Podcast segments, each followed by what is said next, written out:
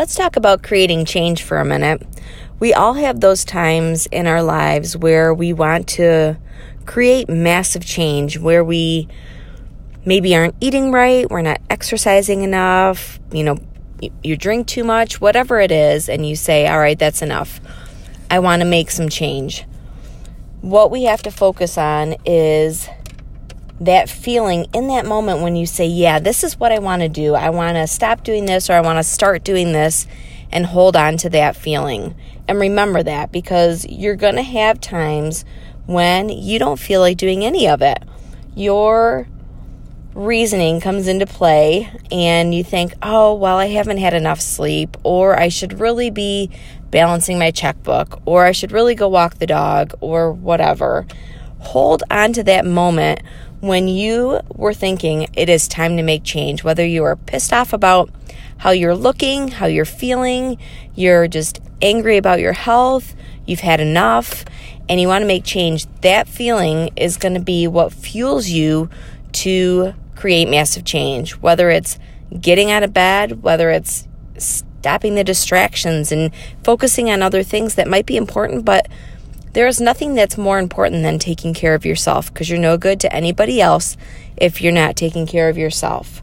So you have to hold on to that feeling that in those moments when that doubt creeps in or when those distractions show up, that you decide, I am making myself a priority. This morning, I really wanted to sleep in. I hadn't slept well. I didn't have anything begging for my attention except sleep and the warm bed that I was in. But I went to the gym yesterday and was getting myself back on track after traveling. And it felt really good. And I've been super frustrated about my health challenges and the way that I'm looking and the way that I'm feeling. And the only thing that's going to change that is me. Now, there, you know, for those of you that have health challenges, yes, I know, and I'm one of those people that we have things that we cannot change.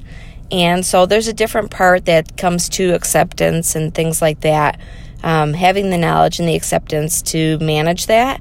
But there are parts of our health that we can change. We can change our eating habits, we can change our exercising habits, um, we can change how much sleep we get and things like that. So this morning, when I really wanted to stay in bed, I thought, you know what?